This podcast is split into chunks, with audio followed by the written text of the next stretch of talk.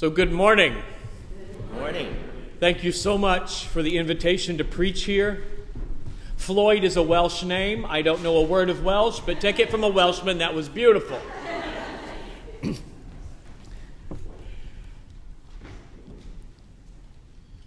Please pray with me.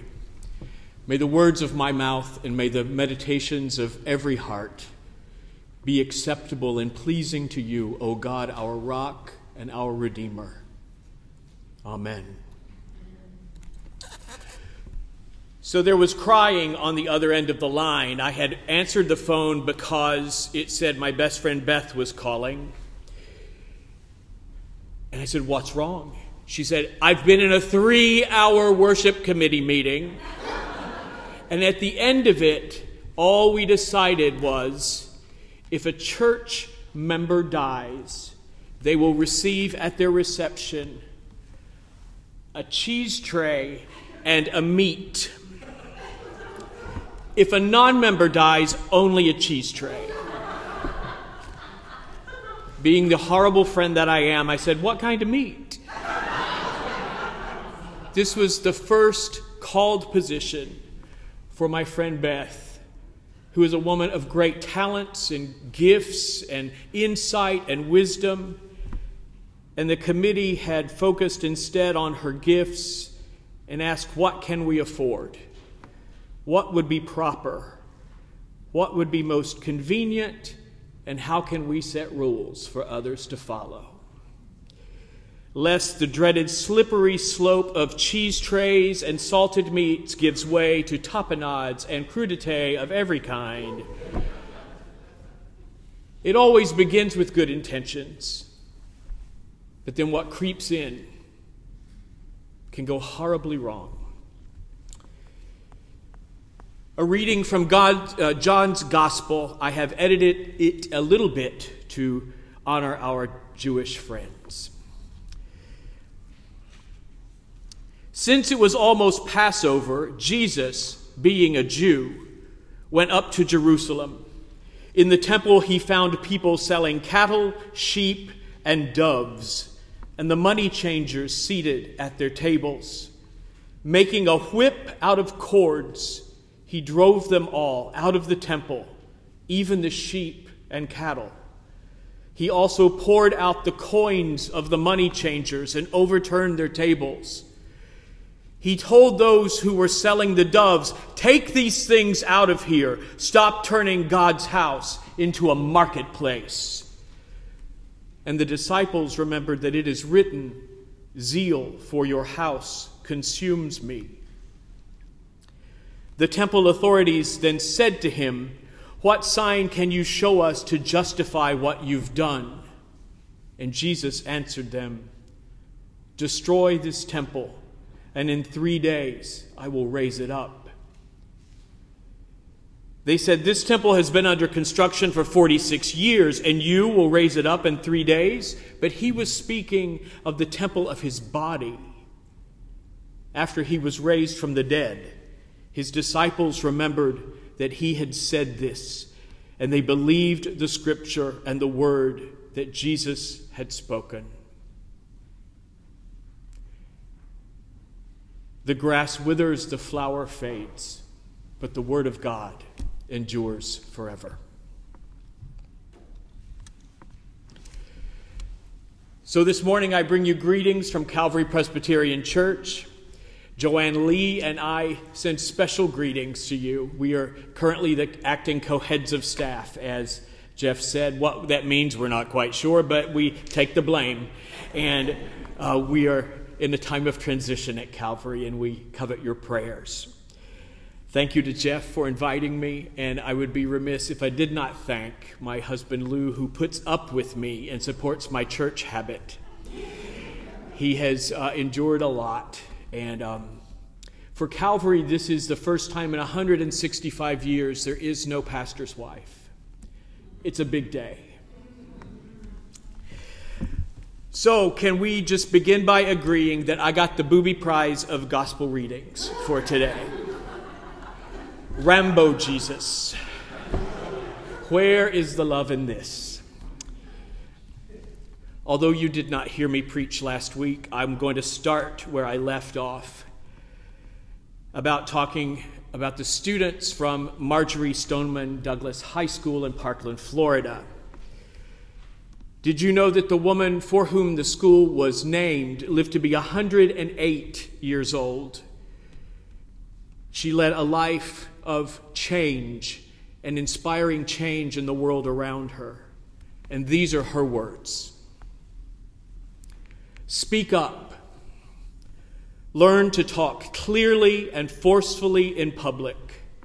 Speak simply and not too long at a time, without over emotion, always from sound preparation and knowledge.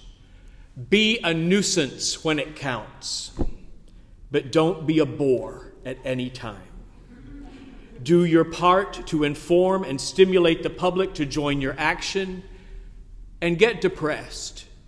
Be depressed and discouraged and disappointed at failure and at the disheartening effects of ignorance, greed, corruption, and bad politics, but never give up.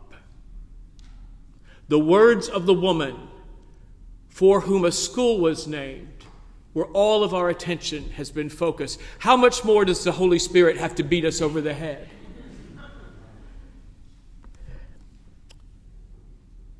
Had Janie Spahr and Chris Glaser and others not been nuisances in the Presbyterian Church, I would not be standing here. We have to overturn a few tables on our way to loving one another, it turns out. About this story today. It seems like the Gospel of John has little in common with the other three. The other Gospels record the cleansing of the temple toward the end of Jesus' public ministry, but not John. John places it squarely between the wedding at Cana, where water is turned to wine, and the story of Nicodemus, the powerful religious leader who comes to Jesus under stealth of night. Rather than setting in motion the events of Holy Week, that's how I know this story usually, being a church musician for 25 years. It's usually Palm Sunday, then the cleansing of the temple, and well, that's why he got in trouble, and then it leads to the, to the crucifixion. But that's not how it is in today's reading. In John, this story is a rite of passage. The moment when Jesus steps into the public square and comes out as a nuisance. Rather than Rambo, perhaps Jesus is more like Frances McDormand in Three Billboards Outside Ebbing, Missouri. Have you seen this movie? It's a difficult movie. Obnoxious she is for the sake of the truth. For love, she is a nuisance. She's unpleasant and out of control.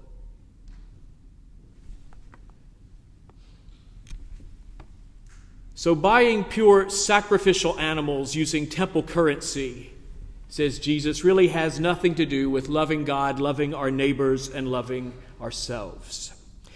Now, I do not agree with Jesus' tactics, and were I to do this, I would be fired and sent to an anger management plan. But perhaps this story is one we must wrestle with to get woke on matters of life and death. Or, in the words of Marjory Stoneman, willful ignorance, greed, corruption, and bad politics. This week I demonstrated in front of the ICE headquarters. We were not violent, but the reporters were hoping we would be. We would have gotten more publicity had we been. One reporter asked me a very pointed question, trying to get me to step in it on TV. And I responded like a true Presbyterian. I said, I wish we would just be calmer about this whole discussion. I wonder what table turning Jesus would have said to me right then.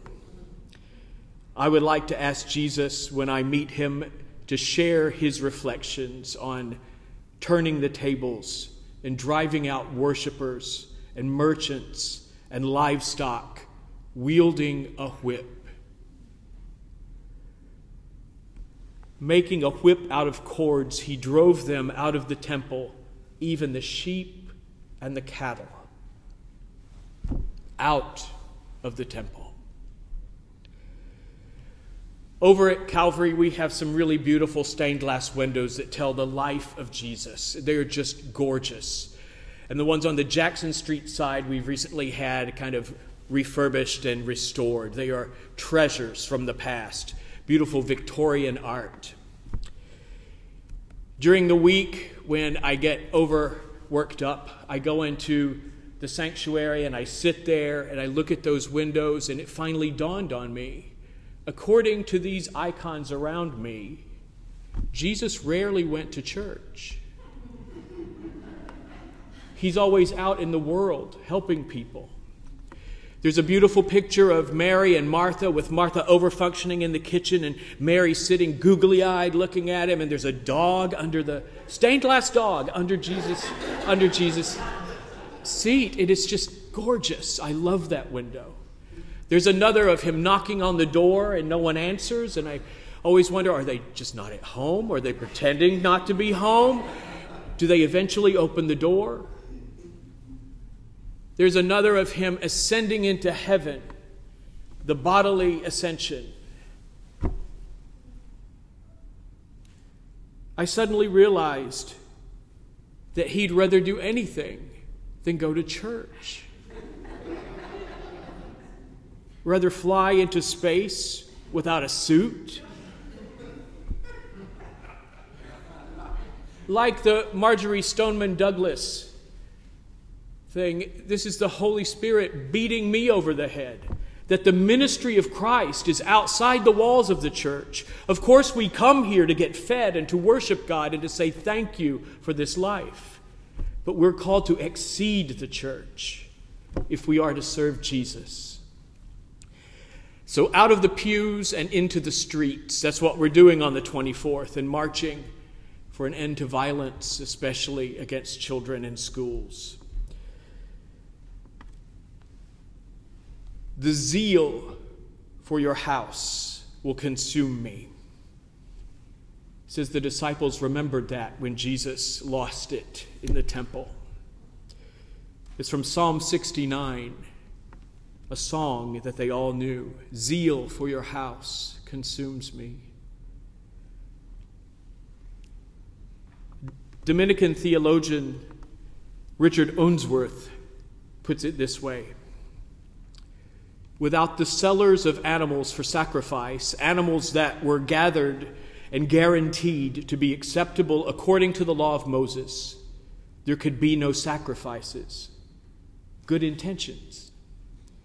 Without the money changers taking the unacceptable Roman coins and turning them into Tyrian shekels, no one could offer money to the treasury or pay the temple tax, the per capita that every Jew took pride in paying.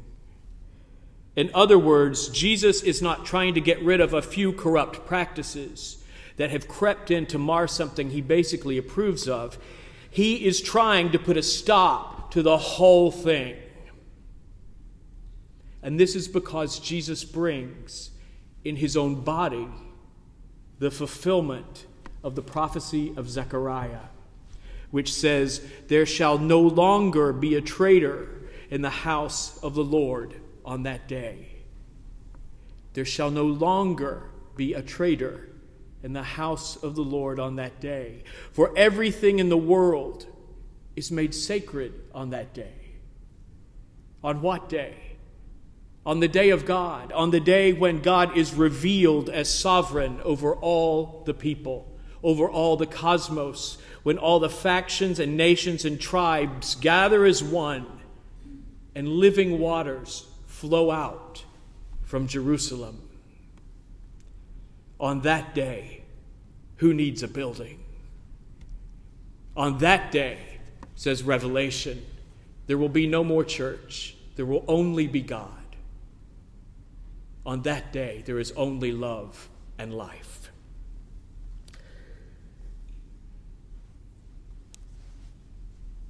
25 years as a musician, Lou says that if I sing, you'll forgive my preaching.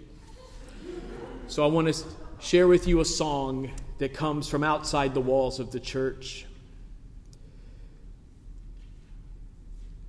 a song that for me in, encapsulates how I experience the Prince of Peace and how I am confronted and corrected. A song from out there.